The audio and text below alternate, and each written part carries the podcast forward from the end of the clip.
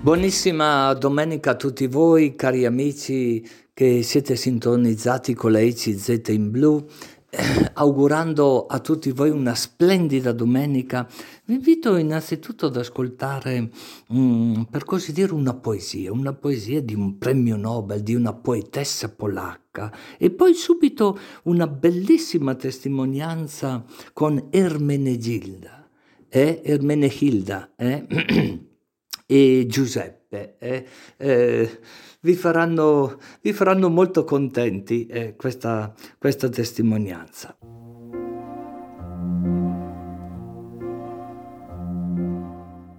Wisława Szymborska, premio Nobel in letteratura, impresso nella memoria. Si amarono tra i noccioli sotto soli di rugiada, raccolsero nei capelli foglie e terra bagnata Cuore di rondine, abbi pietà di loro. In ginocchio sulla riva pettinarono le foglie e i pesci si accostavano rilucenti nelle scaglie. Cuore di rondine, abbi pietà di loro. I riflessi degli alberi, fumo sull'onda minuta, rondine, fa che da loro mai sia dimenticato. Rondine, spine di nube, ancora dell'aria, Icaro perfezionato, frac asceso al cielo, rondine calligrafia, lancetta senza minuti, primo gotico pennuto, strabismo nell'alto dei cieli, rondine, silenzio acuto, lutto festante, aureola dei amanti, abbi pietà di loro. Buona, buona domenica a tutti voi carissimi ascoltatori dell'ECZ in blu. Oggi abbiamo con noi una famiglia, una famiglia originale, un po' speciale, che io ho conosciuto perché mi offrono sempre il caffè e allora ho approfittato per chiedergli posso venire a casa vostra perché siete così simpatici, no? E però si presentano loro, si presentano loro e buona domenica. Erme... Ermelinda. Santa Maria Vergine, Ermelinda. Da dove viene questo nome? È un nome di una regina russa. Ah, così lei può avere un ascendente al trono di Russia. Ma scusi, eh, lei è suo marito? Sì. Che nome ha? Giuseppe. Giuseppe, sapeva che aveva un ascendente al trono di Russia? No. Ecco, lo sa adesso. sì, lo so adesso. Lo so adesso, c'è sempre qualche sorpresa, no? Le sorprese possono essere anche lì belle, è vero o no? Le sorprese sono sempre belle. E quando hai avuto la prima sorpresa con Ermelinda? Quando hai incominciato ad avere una simpatia con lei? Diciamo così. Che età avevi? Io 20 anni. 20 anni. E che cosa eh, così hai capito, che cosa hai visto insomma in lei? Mi sono innamorato della sua faccia rotonda e sui capelli lunghi. Ah, ah, ah, e puoi dire la stessa cosa? No, lui non aveva i capelli lunghi, aveva i capelli corti. allora non era un hippie? No, no, non era assolutamente un hippie, però aveva i baffi. Aveva i baffi. E che cos'è che eh, ti ha attirato l'attenzione? Ma ancora nel vederlo la prima volta, eh, il cuore batte. Si è cominciato a battere diversamente. Il cuore ha incominciato a battere diversamente. E adesso, dopo quanti anni di matrimonio? 42. Batte ancora il cuore? Penso di sì. Penso di sì, bella questa. Però come batteva un po' di anni fa? Sì, uguale. Uguale, benissimo, benissimo. E voglio chiedervi, dal vostro matrimonio è, è nato un figlio, una figlia, non mi ricordo il nome? Due maschi, Simone e Matteo. Simone e Matteo. E avete anche dei nipoti? Sì. eh, c'è Margherita da parte mia, poi c'è Maria Silvia, Marica, Manuel, Omar da parte di mia moglie. Ho capito. E che, di- e che differenza c'è tra un figlio e dei nipoti? Qual è la sensazione che uno sente quando nasce un figlio o una figlia? E invece con i nipoti, qual è il tipo di relazione? Quello lì sono nipoti, ma nipote di fratelli. La nipote nipote si chiama Federica e quella è una stella. Cioè è, è tutto diverso, il, il rapporto che c'è tra la nipote e i figli è completamente diverso. L'amore è grande, è grande quella dei figli, ma quella del nipote sembra ancora più grande. Corretto, corretto oh, quello che dici. È vero perché altre persone hanno detto più o meno con parole diverse la stessa cosa. Perché cambia l'atteggiamento nei confronti di una nipote? Perché un papà, una mamma hanno un atteggiamento diverso dal proprio figlio, dalla propria figlia? Perché? Dal nipote dice lei, ecco perché allora i figli sono i figli, devi educare. Il nipote lo vedi una volta a settimana, una volta al giorno, dipende a distanza, noi la vediamo una volta a settimana e ci ruba il cuore. Siccome che il cuore di un anziano come quello di un bambino, è fatto tutto lì. Ci ruba il cuore. È giusta questa espressione. I figli si devono educare mentre invece i nipoti ci rubano il cuore. Ci rubano il cuore, ma bisogna educare anche i nipoti. Perché io, mio nipote, quando è qua, prima di dormire, la, la preghierina tutte le sere, il segno della croce alla mattina, cioè quelle cose piccole che si insegnavano ai figli, si insegna anche alla nipote. E voglio chiedervi, chi vi ha insegnato a pregare? Visto che tua moglie dice no, no, io insegno a pregare anche a, a mia nipote, no? Voi da chi avete imparato, eh, diciamo così, le prime preghiere, i valori, i valori eh, umani, i valori cristiani? Da chi li avete imparati? Allora, ho imparato a pregare da mia mamma, mio papà e il rosario un po' in latino da mia nonna dopo cena in ginocchio sulla seggiola prima di andare a dormire. Ho capito. E puoi dire lo stesso da parte tua? E era più religioso papà o mamma? Tutti e due erano religiosi perché tutti e due andavano a messa tutte le domeniche e anche a noi figli ci ha insegnato ad andare a messa tutte le domeniche e a pregare. E ti ripeto la domanda, non perché non l'abbiate ascoltata, quando tante volte si dice che si sono persi i valori, no? I valori umani che ci fanno sentire persone umane, eh, quali sono secondo voi i valori umani importantissimi nella vita di coppia, nella vita di famiglia?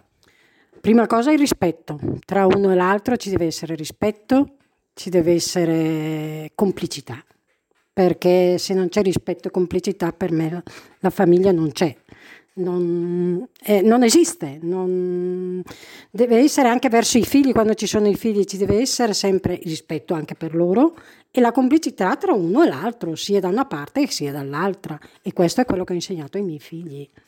Eh, eh, tua moglie usa la parola complicità, tu, visto che tu la conosci ben, bene, a cosa si riferisce complicità? Perché uno che ci ascolta potrebbe pensare co- cosa vuol dire. Rispetto? Sì. Rispetto sì, poi altre robe mm, non posso spiegare perché non le so. Non lo sai. Allora ti chiedo, eh, eh, eh come fate voi a chiedervi perdono? Qualche volta siete sempre d'accordo su tutto? Un po' sì e un po' no. A volte quando siamo d'accordo bene, se non siamo d'accordo con quella ragione, si è scusa hai ragione. Ah, sei tu che cedi? Sì. Sì, così si tiene alla sua ragione. È vero, è vero che ti dà sempre ragione? No, non è vero assolutamente, perché tante volte ha ragione. Dicevo complicità sul senso di dire, di stare assieme ai figli e seguirli nelle loro scelte, nelle loro imprese, Eh, li ho sempre seguiti tantissimo, lui con la scusa che poi, scusa, diciamo scusa che lui lavorava, stava fuori tanto, io ero assieme ai miei, ma io sono sempre stata anche assieme a loro, nelle loro compagnie, li seguivo quando andavano a calcio, quando andavano in piscina, ecco la complicità sul senso di dire di condividere la propria vita con loro. Ah, allora sì, condividere la vita. E quali sono le cose più belle che si devono condividere in una vita di coppia, in una vita di famiglia?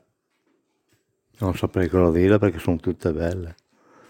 Ci sono. Tutte belle. Allora ci sono quelle belle, sono quelle brutte, però se sei in tutto sul calendario belle e brutte, arrivi a fine dell'anno, il conguaglio è uguale. Il conguaglio è uguale, ah, ma è, è, ha un po' lo spirito umano. Allora la stessa domanda, quali sono le cose belle della vita familiare? Le piccole cose.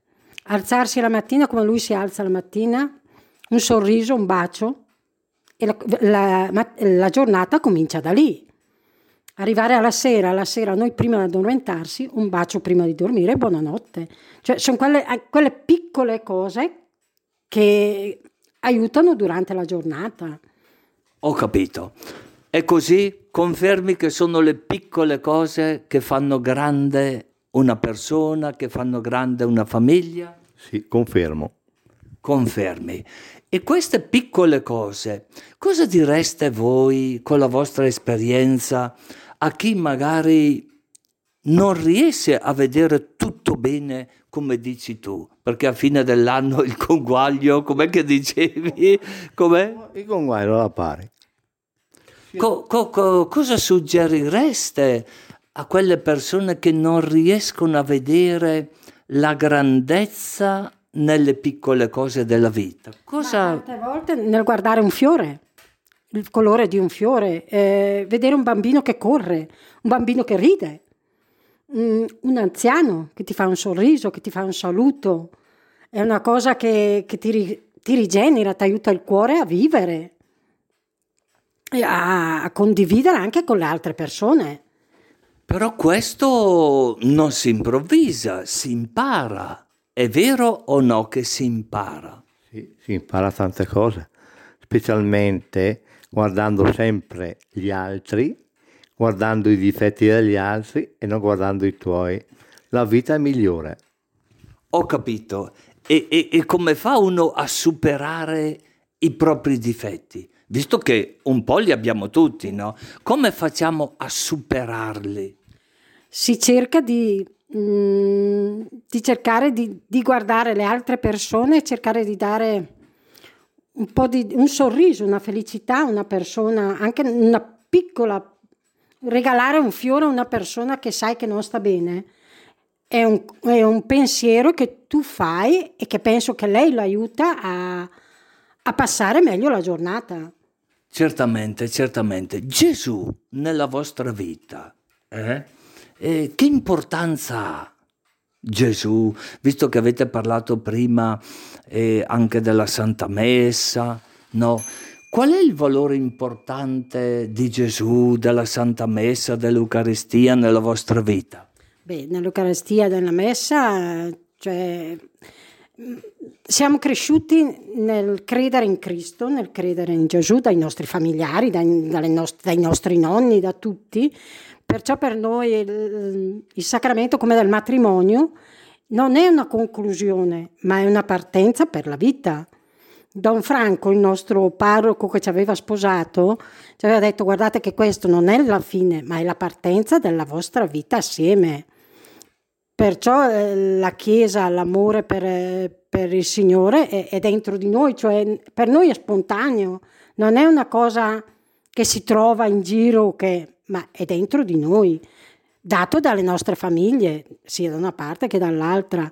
Cioè non è che noi eh, abbiamo trovato così dietro la strada, abbiamo fatto anche noi il nostro cammino, piano piano, con i nostri, con i nostri ginocchi, con le nostre gambe e siamo arrivati dove siamo arrivati.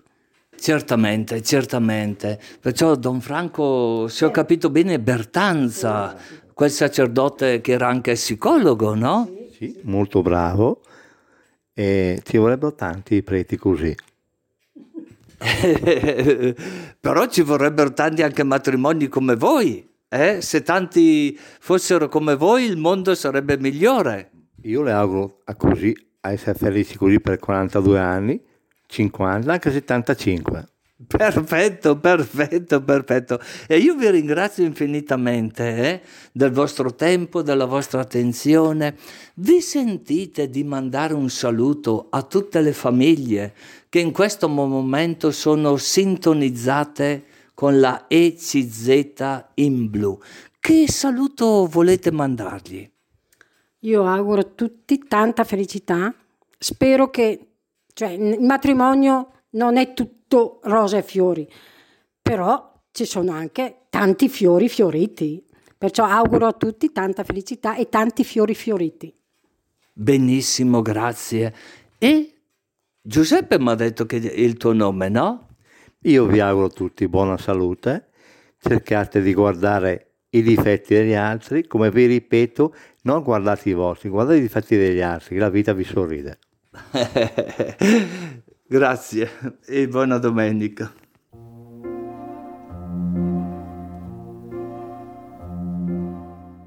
Cari amici, mi è piaciuta molto l'espressione di er- Ermelinda, no? eh, quando diceva che nella vita di coppia mh, mm, ci sono delle complicità che fanno crescere eh, la coppia.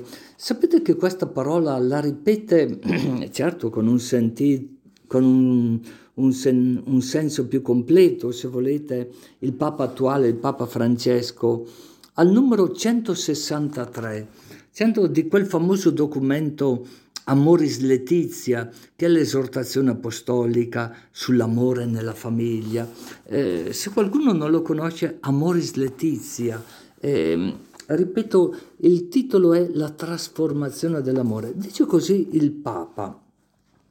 E dice che viene un momento nella vita dove il coniuge non è più attratto da un desiderio, eh, magari un desiderio intenso che lo muova verso l'altra persona, eh, però sente il piacere di appartenerle e che essa gli appartenga, di sapere mh, mm, che non è solo eh, di aver un complice che conosce tutto della sua vita, della sua storia e che condivide tutto. Sto leggendo mh, mm, questo numero 163, ripeto, dell'Amoris Letizia. Dice, è il compagno del cammino della vita con cui si possono affrontare le difficoltà e godere le cose belle.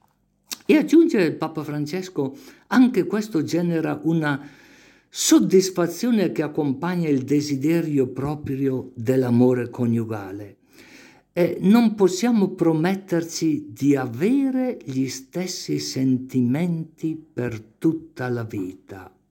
Che interessante questo aspetto, no? Profondamente umano, profondamente psicologico, ma attenzione, ma possiamo certamente avere un progetto comune stabile, impegnarci ad amarci, a vivere uniti finché la morte non ci separi e vivere sempre una ricca in- intimità. E prosegue Papa Francesco ricordandoci l'amore che ci promettiamo supera ogni emozione, sentimento, stato d'animo, sebbene possa includerli. È un voler bene più profondo, con una decisione del cuore che coinvolge tutta l'esistenza mi sembrano eh, espressioni che davvero eh, danno una speranza grande perché, eh, ripeto, potete cercarlo anche in internet, no? è il numero 163, ripeto, della Moris Letizia. Il prolungarsi della vita fa sì che si verifichi qualcosa che non era comune in altri tempi. La relazione intima, la reciproca appartenenza devono conservarsi per quattro, dice il Papa, cinque o sei decenni e questo comporta la necessità di ritornare a scegliersi a più riprese. Bellissima questa espressione, scegliersi a più riprese. È per questo che quella parola che ha usato prima nella testimonianza Ermelinda è l'importanza di avere un complice. Eh, ciascuno dei due compie un cammino di crescita e di cambiamento personale. Ah sì, nel corso di tale cammino l'amore celebra ogni passo e ogni nuova tappa e questo noi lo vogliamo desiderare davvero ad ogni famiglia, ad ogni coppia.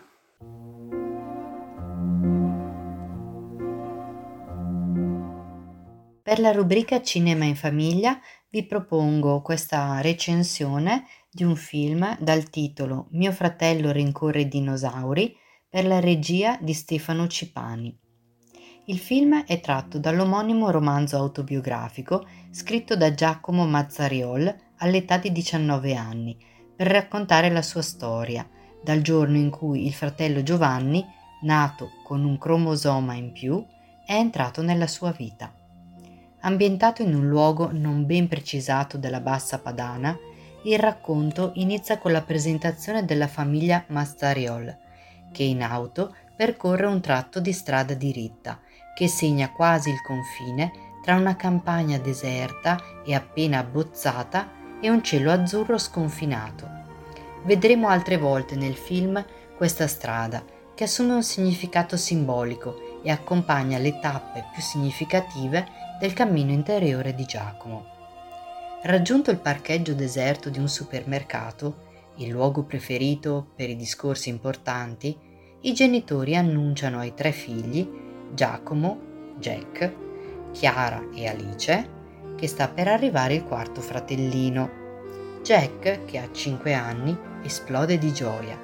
Finalmente avrà un compagno con cui giocare e le sorelle non potranno più comandare viene deciso di chiamarlo Giovanni, Joe, e quando il piccolo giunge a casa dall'ospedale, i genitori dicono che è un bambino speciale. Jack inizia a fantasticare, a sognare avventure straordinarie con lui. Molto significativa è l'immagine, ripresa dall'alto, della famiglia riunita in cerchio attorno alla culla per ammirare estasiata il nuovo arrivato uno stupore riverente appena sussurrato per un dono insolito giunto a cambiare la vita di tutti e a rendere ancora più unita la famiglia. Jack all'inizio è convinto che il fratellino sia un supereroe ed abbia dei poteri magici tali da dar vita alle cose. La sua diversità viene quindi vista e vissuta come una risorsa straordinaria. Poi, con il passare degli anni, quando Jack inizia il liceo, il mito del fratellino supereroe lascia il posto alla delusione, al timore, alla consapevolezza della reale diversità di Joe, che non potrà avere una vita normale.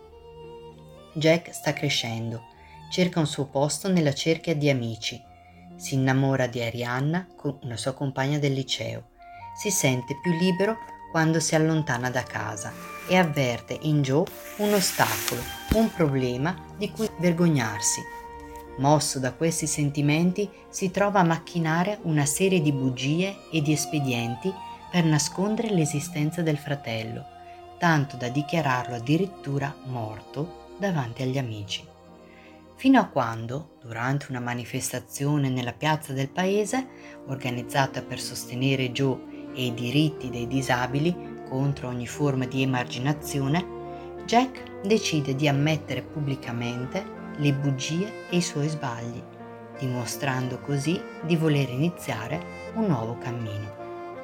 Ma dopo questa confessione, tutti gli amici, compresa Arianna, si allontanano da lui e Jack resta isolato. Mentre rientra a casa profondamente addolorato e triste, Lungo la strada, sopra la solita linea d'orizzonte, un sole enorme, luminoso, sembra voler accompagnare il nuovo percorso di Jack e la sua trasformazione. Il primo ad accoglierlo e a perdonarlo è Joe, che gli dice semplicemente ti voglio bene e Jack, piangendo, lo abbraccia commosso. Da quel momento i due diventeranno inseparabili. Jack, il vero protagonista della storia, narra in prima persona fatti, pensieri, emozioni che accompagnano la sua crescita e si intrecciano inevitabilmente con la presenza ingombrante e vitale di Joe. Sarà proprio la relazione profonda con il fratello davvero speciale a permettere a Jack di conoscersi, di confrontarsi con la diversità, di superare momenti duri e difficili e di trovare la propria strada. I genitori, una coppia molto affiatata, che fanno del dialogo il loro pane quotidiano, accompagnano Jack nel suo percorso di crescita, accogliendo le sue riflessioni e i suoi sfoghi, favorendo le sue scelte di autonomia, accettando con serenità i suoi momenti di crisi e sapendo trasmettergli quello sguardo buono e positivo che sa generare continuamente vita e relazioni nuove. Saranno loro due insieme, insieme a liberare Jack dalle sue paure, dai sensi di colpa e a permettergli di ritrovare in se stesso l'energia per ripartire. Reso più maturo dall'esperienza di dolore e di perdono, Jack si riconcilia con la famiglia, con Arianna, con gli amici e accettando la propria fragilità diventerà davvero capace di entrare in empatia con Joe, di amare la sua diversità e di scoprire le sue reali doti di supereroe. Consapevole che solo uscendo da, da sé per entrare nel mondo di Joe può trovare egli stesso la propria identità, si impegna a scoprire e a dar vita alle meravigliose risorse di Joe e a farlo conoscere a tutti. Così, nel marzo del 2015, Giovanni e Giacomo si presentano al pubblico con il video The Simple Interview, pubblicato su YouTube in occasione della giornata mondiale sulla sindrome di Down e il volto felice di Joe finisce su tutti i giornali. Il film si conclude proprio con la notizia dello straordinario successo del video, mentre la musica della canzone di Battiato, Io avrò cura di te, accompagna la gioia dei due fratelli. Ti proteggerò dalle paure, dai turbamenti che da oggi incontrerai per la tua via ti solleverò dai dolori e guarirai da tutte le malattie, perché sei un essere speciale e io avrò cura di te. Percorreremo assieme le vie che portano all'essenza. Ti salverò da ogni malinconia, perché tu sei un essere speciale e io avrò cura di te. Io sì che avrò cura di te. Pochi mesi dopo Giacomo inizierà a scrivere il libro da cui è stato tratto il film.